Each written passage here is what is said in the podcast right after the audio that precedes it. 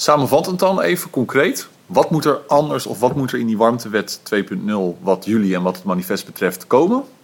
Ruimte. Ruimte. Welkom bij de APPM Vrijmipo. Een podcast op vrijdagmiddag over het Nederland van de toekomst. Altijd in gesprek met gasten, altijd over een onderwerp dat ertoe doet en waarmee wij Nederland weer een stukje mooier willen maken. Deze eerste aflevering van de APPM Vrijmipo gaat over warmtenetten. Door het besluit van het kabinet om in 2050 helemaal van het aardgas af te stappen, ontstaat steeds meer aandacht voor warmtenetten als belangrijk onderdeel van onze toekomstige warmtevoorziening. In dit eerste deel van een serie warmtenetten vanuit het perspectief van de netwerkbedrijven. Te gast zijn Detlef Meijer van Viran, onderdeel van Alliander, en Guy Konings van Netverder, onderdeel van de Stedengroep. APPM'ers Douwe van Langelaar en Floris van Proosdij gaan met hen in gesprek. Hoe kijken de netwerkbedrijven naar de toekomstige warmtemarkt en wat is de beste manier om deze markt te ordenen? Welkom bij de allereerste APPM Vrij Nipo, oftewel de APPM Vrijdagmiddag podcast. Ik ben Floris. Ik ben Douwe. Ehm, en uh, wij gaan hem aftrappen over warmtenetten. Uh, afgelopen woensdag heeft de zogenaamde Warmtecoalitie, dat is een coalitie van 39 partijen die betrokken zijn bij uh, de warmtetransitie, een manifest gepubliceerd en aangeboden aan de Tweede Kamer, het Warmtemanifest.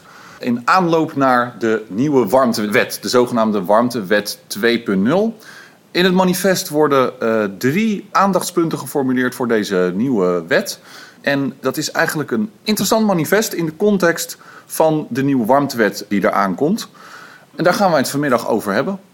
Met onder andere Detlef Meijer van Viran en met Guy Konings van Netverder. Welkom, heren. Dank je, dankjewel.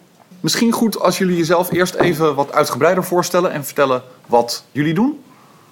Ja, zal ik uh, aftrappen. Ik ben uh, Guy Konings. Ik ben werkzaam bij uh, Netverder. Netverder is een onderdeel van, van de Stedengroep. Ik ben binnen Netverder verantwoordelijk voor de ontwikkeling van, van warmte en dan nadrukkelijk de warmteinfrastructuur. Mijn naam is Detlef Meijer. Ik ben manager van het Business Development Team van Viran. Viran is het warmtebedrijf binnen Alliander. Toch even inhakend op het, op het warmtemanifest nu meteen, want daar vroeg je naar. De reden waarom, waarom ik hier ook ben en waarom ik het heel erg mooi vind om deze podcast op te nemen, is omdat ik me echt oprecht zorgen maak over de warmtetransitie. We hebben inderdaad met 40 partijen dat manifest aangeboden afgelopen woensdag, 10 juni, dit is vandaag 12 juni. Omdat we ons zorgen maken dat de insteek die nu gekozen is, is echt een one size fits all. Terwijl er nu een enorme mix aan, aan bronnen ontstaat en een enorme mix aan vraag ontstaat waar in ons uh, inzien ruimte voor moet komen in de nieuwe wet. En denk dan bijvoorbeeld aan energiecoöperaties, maar ook de woningcoöperaties die zich zorgen, zorgen maken. Kleinschalige netten, uh, maar we zijn natuurlijk voornamelijk vragen we ruimte om open warmtenetten mogelijk te maken. En wij zien daarvoor zeer veel problemen binnen de huidige insteek van de warmtewet 2.0. Helder, we gaan hierop terugkomen. Laten we om te beginnen even één of twee stapjes terugnemen en eventjes beginnen bij de context voordat we straks ingaan op jullie argumenten voor dit manifest. Even de context voor de luisteraars die niet uh, heel erg ingevoerd zijn in de warmtetransitie en de nieuwe warmtewet. Het klimaatakkoord daarin is besloten dat Nederland in uh, 2050 geheel aardgasvrij uh, moet zijn. En dat betekent voor de gebouwde omgeving dat 7 miljoen woningen en ruim 1 miljoen gebouwen in de komende 30 jaar van het aardgas afgaan. Warmtenetten wordt een steeds belangrijker alternatief voor onze warmtevoorziening. En hoe die warmtenetten precies georganiseerd uh, moeten gaan worden, dat moet geborgd gaan worden in de nieuwe warmtewet. Die op dit moment in de maak is. Op de contouren daarvan die, uh, die worden steeds duidelijker. Eigenlijk is de vraag waar wij in deze podcast op in willen gaan, is hoe gaan we ervoor zorgen dat die warmtenetten straks duurzame, betaalbare, betrouwbare en eerlijke warmte gaan leveren. Uh, en jullie hebben daar als netbeheerder een duidelijk standpunt over, begrijp ik. Ja, dat klopt. Kijk, het is natuurlijk nog een, uh, op dit moment een relatief kleine markt. Uh, iedereen kent wel de aloude stadsverwarming. Een aantal bekende partijen die daar al jarenlang op actief zijn. Maar wij voorzien in die gebouwde omgeving dat collectieve warmte, dat dat voor een groot gedeelte de oplossing gaat bieden om echt een CO2-neutrale gebouwde omgeving te verkrijgen. En dat betekent dat er een enorme groei van warmtenetten gaat plaatsvinden. En daar waar je groei en een enorme ambitie en een enorme uitdaging hebt, daar heb je hoogstwaarschijnlijk iedereen nodig. Dus wat wij voornamelijk bepleiten is samenwerking. Samenwerking tussen bestaande partijen, samenwerking tussen nieuwe partijen. En niet in de laatste plaats samenwerking met de gebruiker van die warmte. Dat kan zijn een huurder van een woningcorporatiehuis. Dat kan ook zijn een private woningbezitter. Maar die zullen allemaal meegenomen moeten worden. Nou, en dat is iets wat wij bepleiten. Het is dus ook echt een publieke opgave. Nou, dat zit ook een beetje in het DNA van de netwerkbedrijven waar wij acteren. En dat is iets wat uh, Detlef net ook al zei, wat we op dit moment in de contouren van de nieuwe warmtewet nog niet geheel terugzien. Dus dat betekent dat we daar ook ja, rugbaarheid aan moeten gaan geven. Even uh, een stapje terug. De publieke belangen die in de warmtewet of in de warmtemarkt van belang zijn. Wat zijn die volgens jullie? Even om die voor, even op een rij te zetten. Nou ja, eh, betaalbaarheid is natuurlijk de allerbelangrijkste. Ja. Uh, dus die, die komen we in elk project uh, tegen. als het niet betaalbaar is, dan gaat de gebruiker het niet, niet doen. duurzaamheid is een andere. Wat ook heel belangrijk is, wat wij ervaren, is transparantie. er was vorig jaar een congres in Utrecht en er was een Deense meneer die was te gast. En toen vroeg de moderator, volgens mij was het Remco de Boer, die vroeg aan die Deense man van wat, wat wenst u de Nederlandse warmtetransitie toe? En toen zei hij, was zijn antwoord, ik wens hem veel transparantie toe.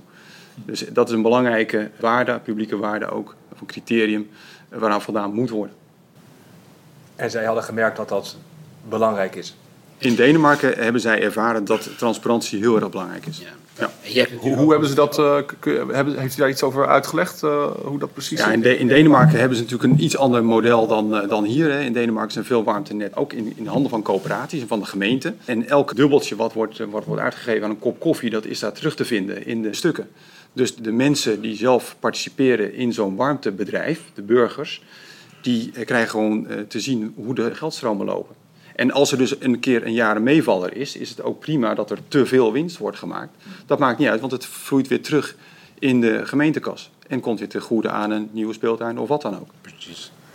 Op dit moment hè, lijkt het erop dat de minister eigenlijk het, het antwoord op de vraag van hoe, hoe kunnen de publieke belangen uh, als het gaat om warmte het best gediend worden in een nieuwe warmtewet, die lijkt het antwoord te zoeken in, noem maar even de integrale keten. Hè?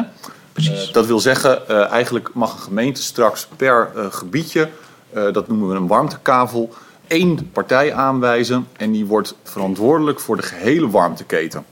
Ja, dat staat in de contouren van die wet. Ja. Dat er per warmtekavel één integraal verantwoordelijke partij is. Ja. Dus, en dat lijkt inderdaad ook makkelijk, dat je de vinger kan wijzen naar één partij. Maar je zou de vraag natuurlijk eigenlijk moeten omdraaien: van is het wenselijk? dat er één partij is? Ja, dat antwoord is ja, maar dat betekent natuurlijk niet dat diezelfde partij ook de hele keten in zijn beheer en bezit zou moeten hebben. Dan nog kun je met één verantwoordelijkheid, die kun je delen met een aantal andere partijen in de keten. En dat is wat wij denk ik ook bepleiten en wat we ook zien en wat ook werkt in heel veel projecten die ontwikkeld zijn en die op dit moment draaien, is dat je de verantwoordelijkheid voor verschillende delen in de waardeketen ook bij verschillende partijen neerlegt.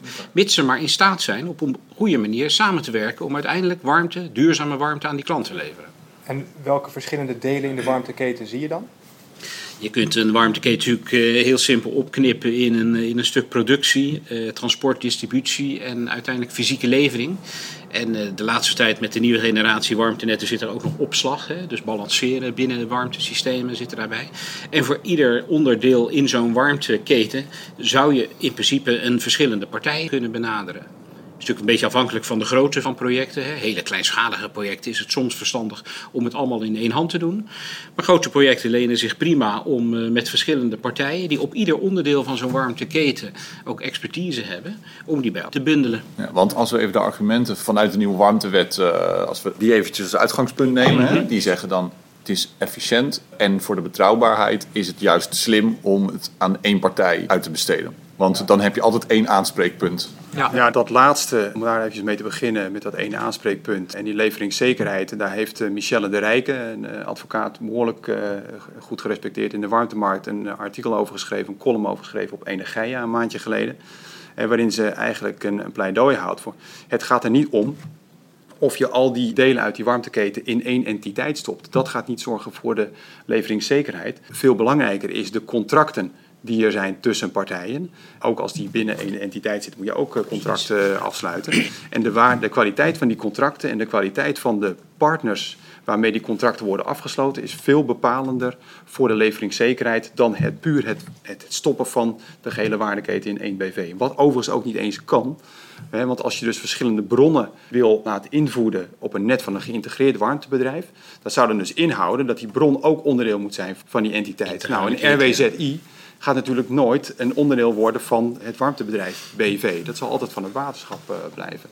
Dus er zullen altijd contracten moeten komen met meerdere bronnen. En die moeten gewoon goed van kwaliteit zijn. Oké. Dus wat, je, wat jullie eigenlijk daarmee zeggen is, als het om betrouwbaarheid gaat, hoeft een gesplitste keten zogenaamd, hoeft geen enkel probleem te zijn. Het een, het een sluit het ander niet uit. Dus een, een, een open net kan Precies. onbetrouwbaar en betrouwbaar zijn afhankelijk van de contract, eh, contracten. Maar een integraal warmtebedrijf kan dat ook. En een integraal warmtebedrijf heeft ook intern nog onderling contracten. Warmtewet ziet, langjarig, zo niet eeuwigdurend, uh, ja, de macht hebben om in zo'n gebied als enige te acteren.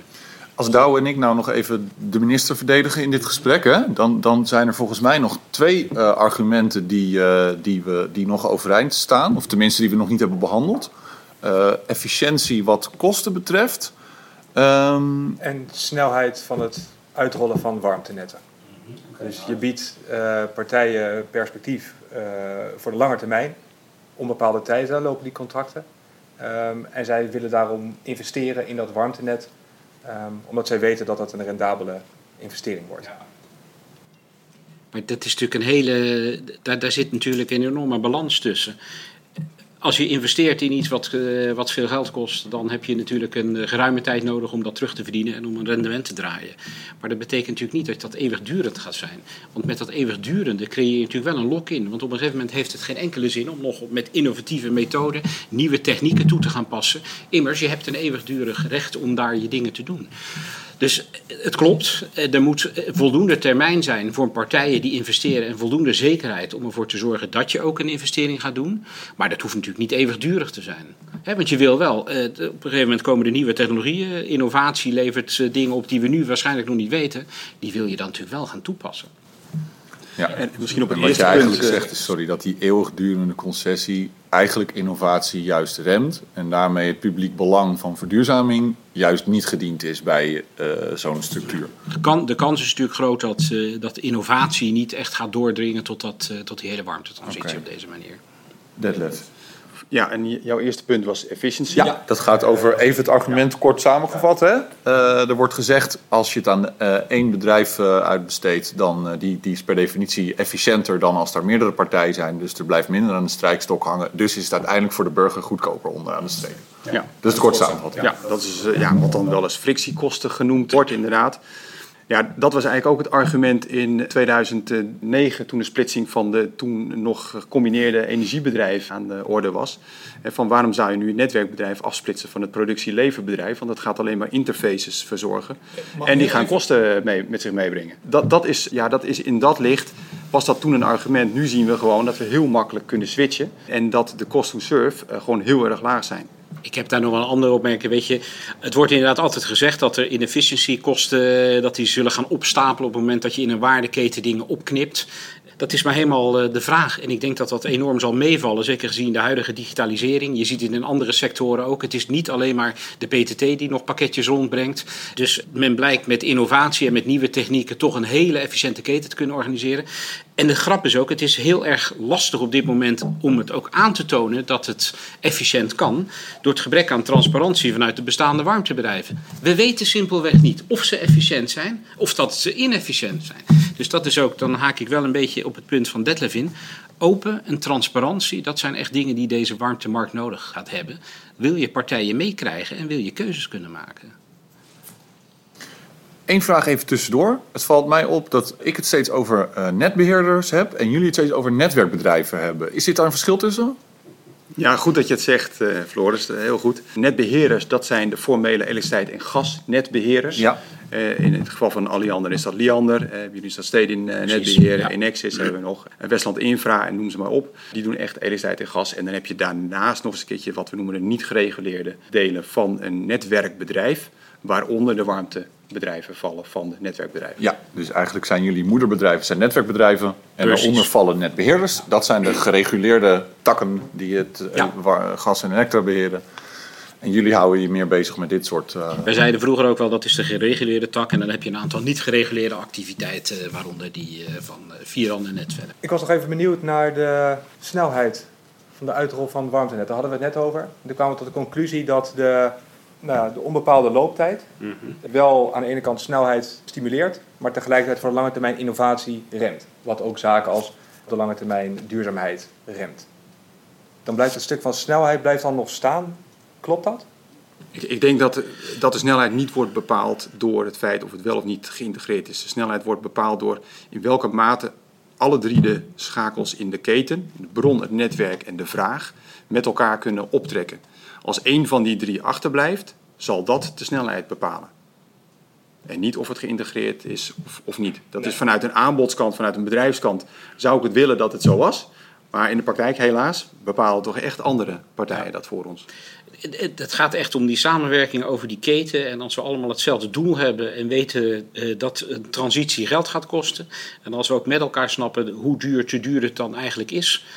En daar antwoorden op weten te formuleren met elkaar in zo'n samenwerking, dan kun je natuurlijk snelheid krijgen. Als er ergens in die keten een hiccup is omdat partijen of niet mee willen, of het niet kunnen betalen, of het simpelweg niet willen aan de klantkant, of omdat er alternatieven zijn, ja, dan maak je geen snelheid. En dat is typisch iets wat in een energietransitie en dus ook in die warmtetransitie aan de hand is. Ja, want dat is volgens mij in de warmtetransitie is er, zie je heel vaak dat er sprake is van een beetje een kip-ei situatie. Ook omdat het lastig is om eigenlijk de vraagkant om daarin af te dwingen. Dat, dat kan nu nog helemaal niet. Wat zien jullie dan als de sleutel om die kip-ei situatie te doorbreken? Hoe kun je ervoor zorgen dat die drie schakels die je noemt, zeg maar, dat daar een beweging in komt? Nou ja, het ene, dat wat ik net al zei, dat is open en transparantie. eh, hè, dat geldt voor alle onderdelen in de keten. Accepteren dat een, eh, dat een transitie eh, hoogstwaarschijnlijk wat geld gaat kosten. En of dat kosten zijn of dat dat investeringen zijn, dat laat ik even in het midden. Maar open en transparantie, dat is van belang. Je krijgt de eindgebruiker, de vraagzijde pas mee op het moment dat er ook duidelijk is waar ze in meegenomen worden. En als je daar de alternatieven goed weet te schetsen en gezamenlijk een goede keuze in kunt maken, dan kun je snelheid, eh, snelheid krijgen. Ja. Ja, misschien daarop aanvullend, wat, wat in, in mijn ervaring eh, de snelheid eh, voornamelijk bepaalt, is hoe zit de gemeente erin? Hebben die drive, hebben die ambitie, hebben die afspraken eh, gemaakt ook met hun college? Dat is een belangrijke. De andere is, hoe zitten de woningcorporaties erin? We hebben het eigenlijk over gebouwde omgeving voornamelijk, dus wij zitten voornamelijk met, met woningcorporaties aan tafel. Hoe graag willen zij dit? En zijn er dan ook bijvoorbeeld natuurlijke momenten? Er zijn natuurlijk woningcorporaties die op punt staan om hun complexen te gaan renoveren. Er staat hun gasketel, end of life. Hè, dus die staan voor een nieuw investeringsbesluit. Van wat gaan we doen? Gaan we nu nog 30 jaar door met een nieuwe gasketel? Of gaan we nu overstappen op een, op een andere manier van het verwarmen? Nou, en dat soort natuurlijke momenten kunnen ook enorm helpen om tractie te krijgen in de warmtetransitie. En hoe gaan die partijen die wel willen beginnen op bijvoorbeeld een natuurlijk moment dan om met ook de wens om kortlopende contracten af te sluiten tegen bepaalde tarieven? Ik kan me voorstellen dat de wens van een woningcorporatie is om een contract af te sluiten met een warmteleverancier voor 10 jaar, 5 jaar, misschien 15 jaar. Maar is dat voldoende ook voor de leverancierkant, voor de netwerkkant? Nou, Wat, wat wij zien in onze projecten, we hebben één, eh, één project wat, eh, dat speelt zich af in Delft, wat eh geantameerd is door echt alle partijen die in die keten een rol willen spelen. Dus dat is in eerste instantie precies wat Detlef zegt, de gemeente die heel ambitieus is, zowel ambtelijk als bestuurlijk. Daar zitten vier grote woningcorporaties die allemaal zeggen we hebben met elkaar iets van 5.000, 6.000 wooneenheden en die moeten verduurzaamd worden. De een zit daarbij van, joh, ik, ik zit wat beter in de slappe was en ik haal wat dingen naar voren. Er zit er ook eentje bij, die heeft in het verleden wat andere keuzes gemaakt. En is het best, best spannend en lastig voor. Dus je hebt hele lange termijnen. Daar ga je elkaar gewoon vinden. En ik, eh, wat ik ervan weet van dat project, dat daar de contracten 15 tot 20 jaar gaan duren met elkaar. Dus je gaat een langjarig arrangement met elkaar aan om in ieder geval te kunnen starten. We ogen daar wel een open net. Dus we zijn open en transparant, maar ook de netconfiguratie is ook open. Dus meerdere bronnen die daar op termijn eh, in kunnen gaan voeden. En bij groei van zo'n systeem is het ook mogelijk om met meerdere leveranciers te gaan werken. En dan is ook weer voor een nieuwe leverancier de vraag: ja, wanneer stapt zo'n partij in? Toch ook wel degelijk als hij wat meer zekerheid krijgt. En dat gaat dan waarschijnlijk wat langer duren met elkaar. Nou, als je daar maar eerlijk en transparant naar elkaar toe bent, dan lukt dat. En de voorbeelden zijn er dus nu dat het ook lukt. De, de, de kritiek die bijvoorbeeld ons project in Zaanstad wel eens krijgt... van ja, hoe open is Zaanstad nu eigenlijk? Hè? Want er zit maar één bron aan en er zit maar één leverancier op. En wij zijn het netwerkbedrijf gezamenlijk met, eh, met de gemeente. Maar het warmtesysteem in Zaanstad is open by design, zoals we het noemen. Dus wij hebben nu al uh, afgesproken met de huidige bron, met de huidige leverancier... Als er een nieuwe bron komt en er komt een nieuwe leverancier, krijgen zij onder dezelfde voorwaarden toegang tot ons netwerk als jullie dat hebben gehad. En dat is een echt open netwerk in onze definitie. En dat, is, dat kan morgen al gebeuren? Of zit er nog een, een bepaalde termijn uh, waarop die ene leverancier de garantie heeft om zijn investeringen terug te verdienen? Nou, de huidige leverancier in Zaanstad, Engie, die heeft natuurlijk een, een contract, een langjarig contract met hun klanten, de woningcorporaties. En ja. dus ook een afnamecontract bij de bron. Ja. want anders, eh, als, als die dat niet doet, dan krijg je die bron en biomassacentrale in, in Zaanstad ook niet gefinancierd. Dus dat stuk, dus die, dat arrangement, zoals Guy het noemt, dat zit natuurlijk wel voor 15 jaar vast. Anders krijg je het niet van de grond. Maar als nu een datacenter mij belt van, goh, ik ga een datacenter neerzetten in, in Zaanstad en dat ligt vlakbij jullie net, kan ik daarop invoeden. En by the way, ik heb ook een leverancier die nog wel complexer weet in de omgeving en die wil aansluiten. Dan krijgen zij die toegang daartoe. En dat is in mijn definitie echt een open net. Ja. Ook verschillende leveranciers, niet alleen verschillende bronnen. En hoe realistisch is dit, gezien wat je vaak uh, hoort, het lokale karakter van warmte en warmtenetten?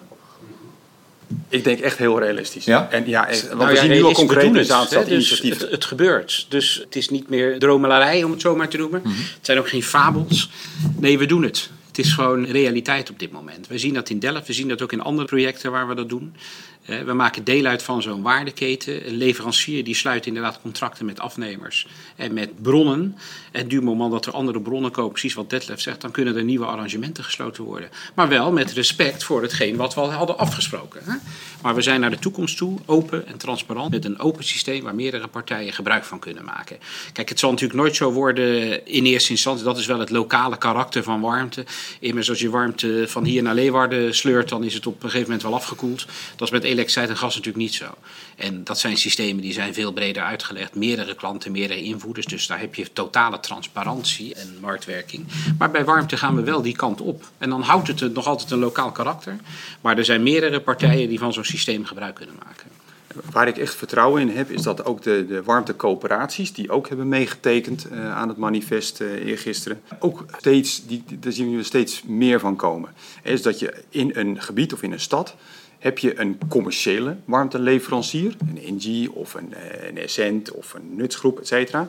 Uh, en je hebt een lokale warmtecoöperatie. En de ene klant die zegt van ik vind het leuk om bij die lokale warmtecoöperatie me aan te sluiten. En die andere zegt van ja weet je, dat, ik doe mij maar gewoon Essent. Nou, prima, dat moet gewoon kunnen. En ik heb er alle vertrouwen dat, dat, gewoon, dat het zo gaat lopen. Ja. Leuk bruggetje volgens mij.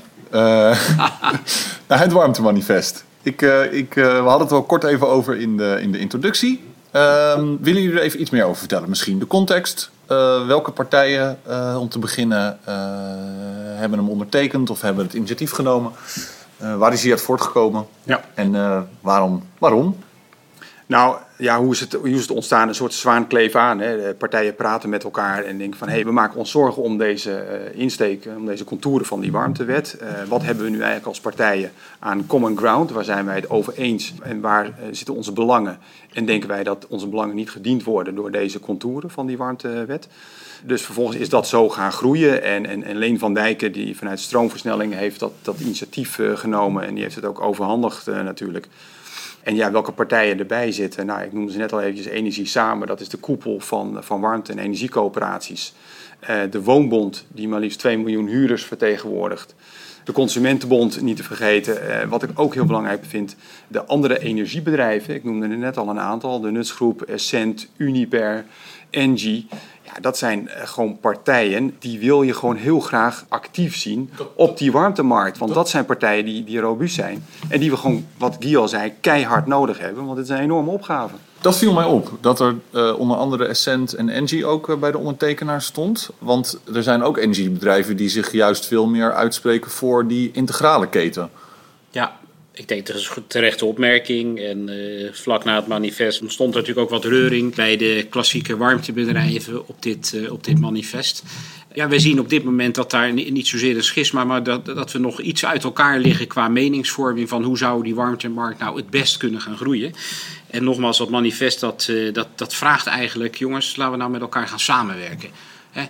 En laten we niet met, door middel van een wet een keurslijf creëren, een one size fits all, waar mensen zich toch ongemakkelijk bij voelen en waar partijen soms zelfs worden uitgesloten ik, ik, zeg het wel eens zo dat er is een enorme ambitie. We zullen heel veel moeten doen. En uh, nou gaan we met elkaar zeggen van jij moet een, pleister op je oog en bij jou uh, hakken we een been af en veel succes. We willen gewoon de volledige kracht in die hele keten met alle partijen gaan benutten.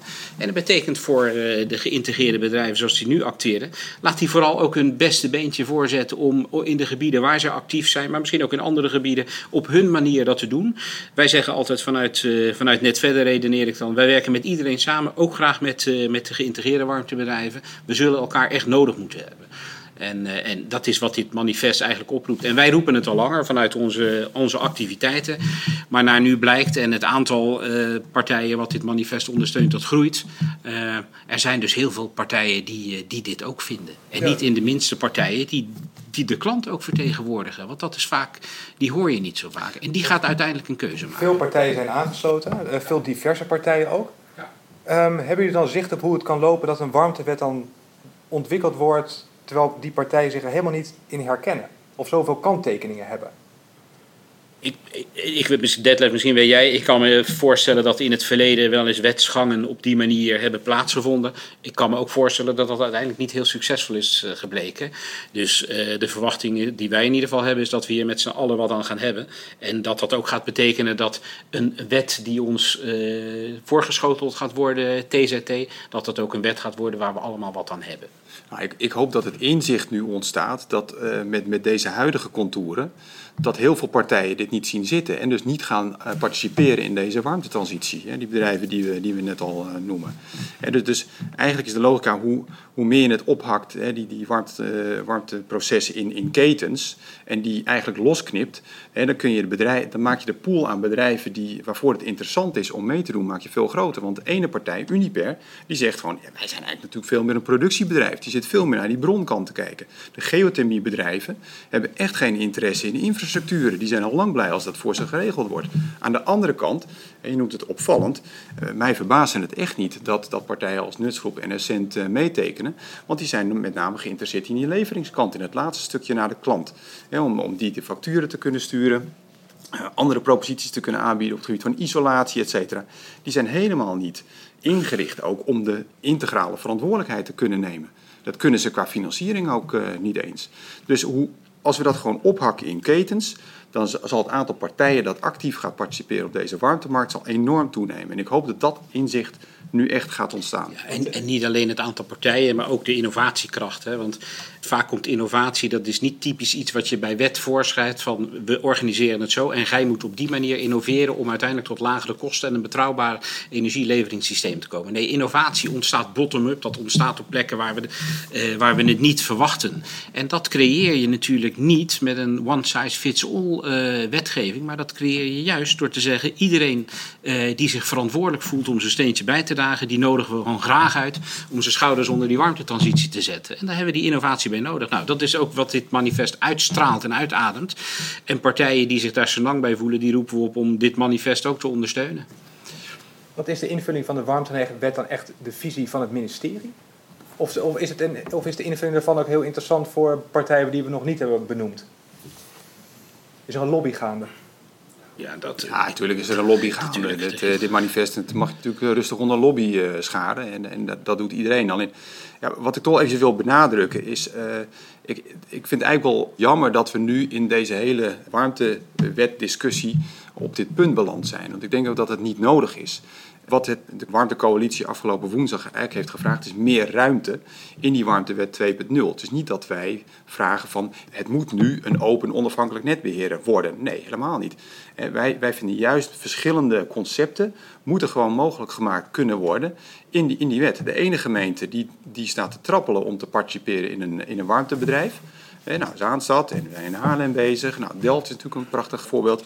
En de andere gemeente heeft dat totaal niet. En die, zoals Drechtsteden, wat ik ervan begrijp, zijn die ontzettend blij met, met HVC als geïntegreerd bedrijf. Alsjeblieft, laat alle twee die modellen gewoon naast elkaar Precies. bestaan.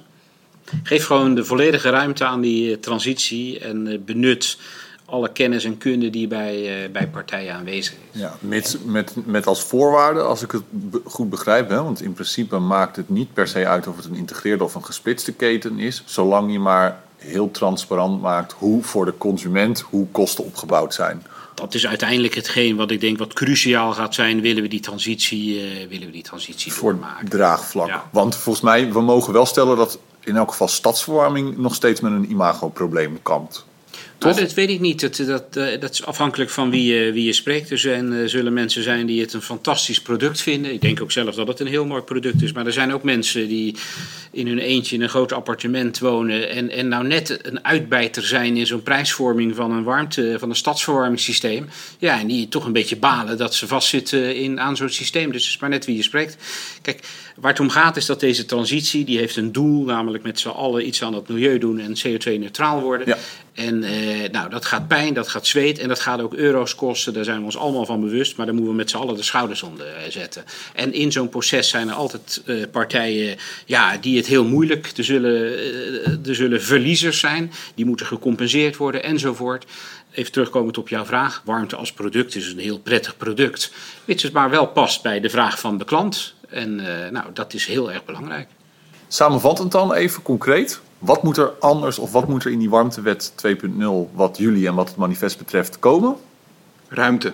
Ruimte. Ruimte. Dat is En- en- eigenlijk, en dat- eh, ja, dat is woord eigenlijk het woord. Ja, exact. En, en dat kan eh, opgevat worden als, als ruimte van nou ga gerust je gang en we hopen maar eh, dat het allemaal goed gaat komen. Nee, natuurlijk niet. Klanten moeten beschermd worden. Een warmtenet is een, een monopolie in het zelf.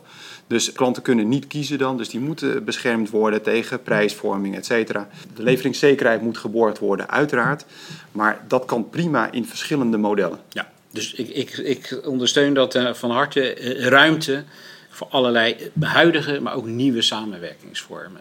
En die kunnen wat mij betreft zo breed mogelijk zijn als het uiteindelijke doel maar dient. En hoe, gaat, hoe denken jullie dat, dat het woord ruimte uiteindelijk gaat landen in de warmtewet? Jullie hebben natuurlijk het manifest aangeboden aan de Tweede Kamer. Is nog kort dag. Ik weet niet of er al een inhoudelijke reactie is gekomen. Of een eerste reactie. Nou, die kregen ze natuurlijk meteen, hè? want ze kregen meteen eh, de kans om een reactie eh, te geven. En ik vond de reactie van ja, eigenlijk, Eigenlijk alle eigenlijk Kamerleden, alle Kamerleden, ze waren, afloop, ja, unaniem in hun eh, positief dat de hele sector zich op deze manier roert en ook echt to- aantoont dat het, ze- dat het belangrijk is voor deze sector. En eh, ik geloof dat ze ook allemaal aangaven van wij gaan de goede voornemens van, van die minister alleen maar versterken. En dat zal onherroepelijk leiden tot een warmtewet waar we allemaal heel, heel blij mee zullen zijn. Dus dat vertrouwen is er wel. Ja, dat denk ik ook. En, en eh, ik hoorde het woord draagvlak ook heel vaak vallen Ja. eh, bij, in de reactie van de, van de Kamerleden.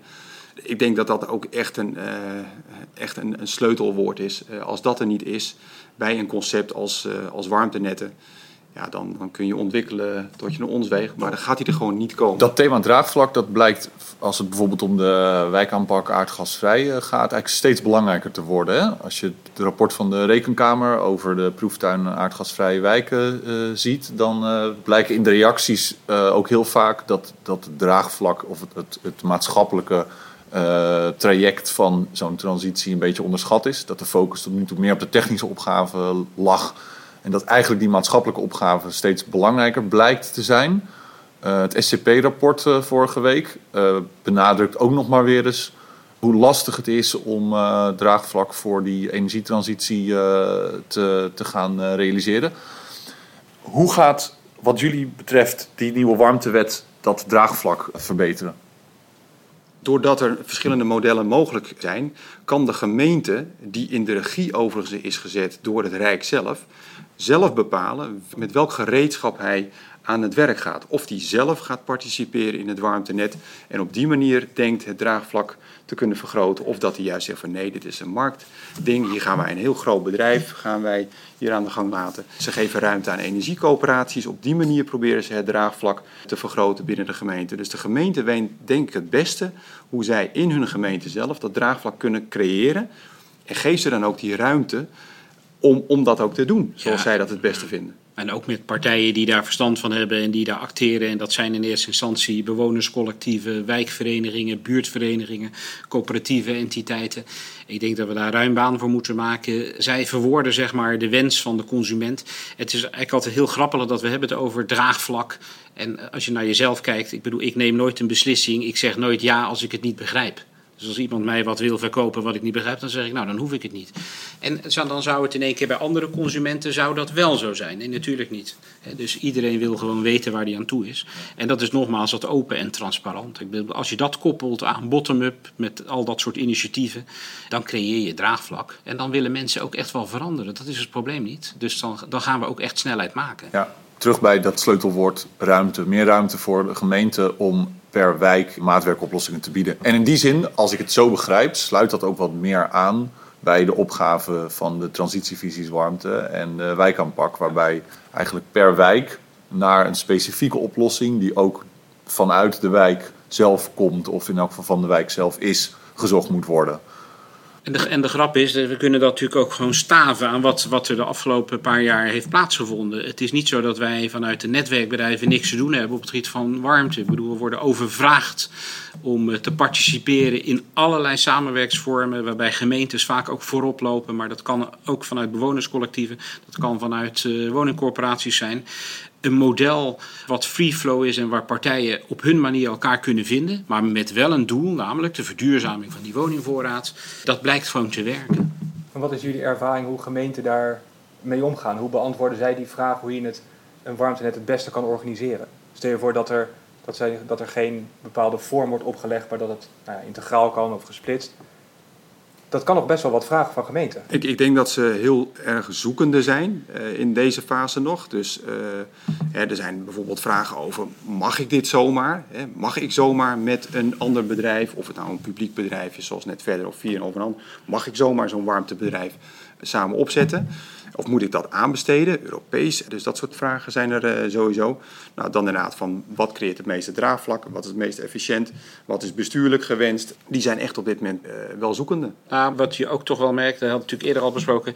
Er wordt uiteindelijk gewoon gestuurd op een aantal uh, criteria. Hè? Dus duurzaamheid, betrouwbaarheid en, en betaalbaarheid. Dat, dat de publieke belangen. Dat zijn de publieke belangen waar een gemeente en sommige gemeentes hebben het heel goed voor elkaar. En die hebben dat dusdanig geregeld dat iedere partij die wil samenwerken om iets tot stand te brengen, ja, die moet automatisch voldoen aan die criteria. En we komen ook nog wel eens uh, gebieden of gemeentes tegen waar ze wat later achter kwamen dat de, dat, dat de sturingsmogelijkheden wat minder zijn geworden door allerlei acties uit het verleden. Ja, dat is typisch in een transitie. Ook gemeentes leren daar met elkaar. En ik durf wel te zeggen dat het, het, grootste, het grootste gedeelte van alle gemeentes ondersteunen ook wel uh, zo'n manifest als dit.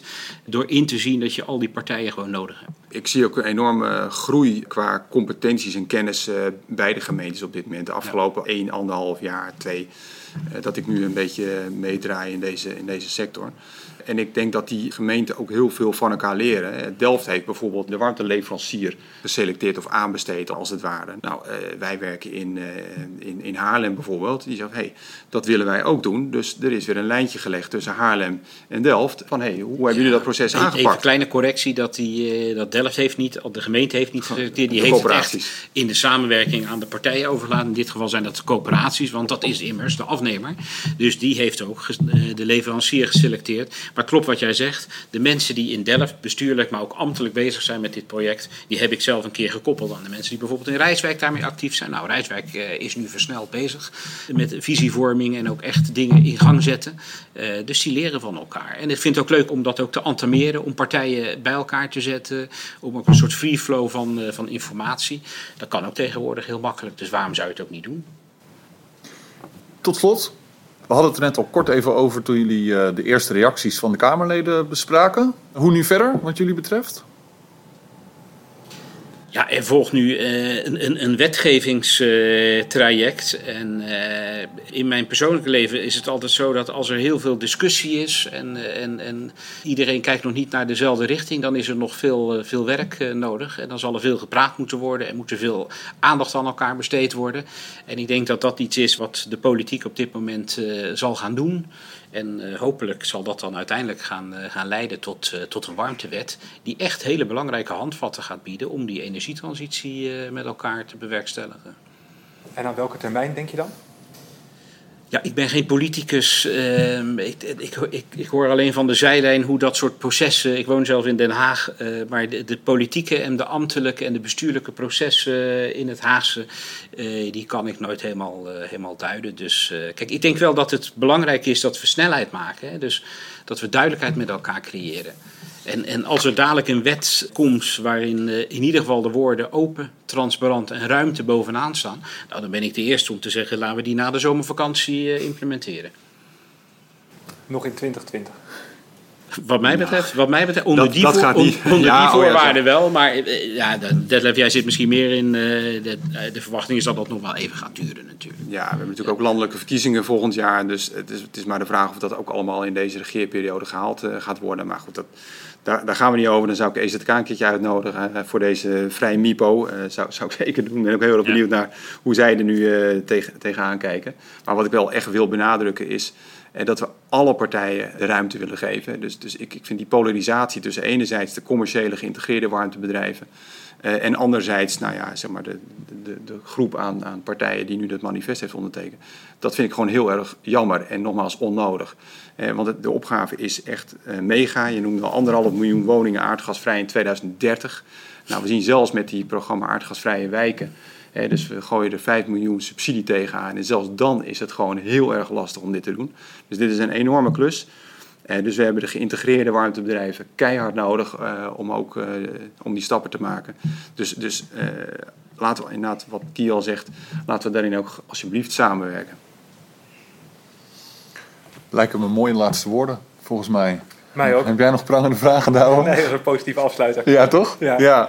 Nou, High five. Dan wil ik jullie uh, hartelijk bedanken voor jullie aanwezigheid. Hartstikke leuk dat jullie hier wilden zijn Graag voor onze allereerste aflevering. Wij gaan onze zoektocht naar de vraag over het ideale, uh, de ideale ordening van de warmtemarkt gaan we hopelijk voortzetten. Wie weet uh, ook wel met, met EZK aan tafel.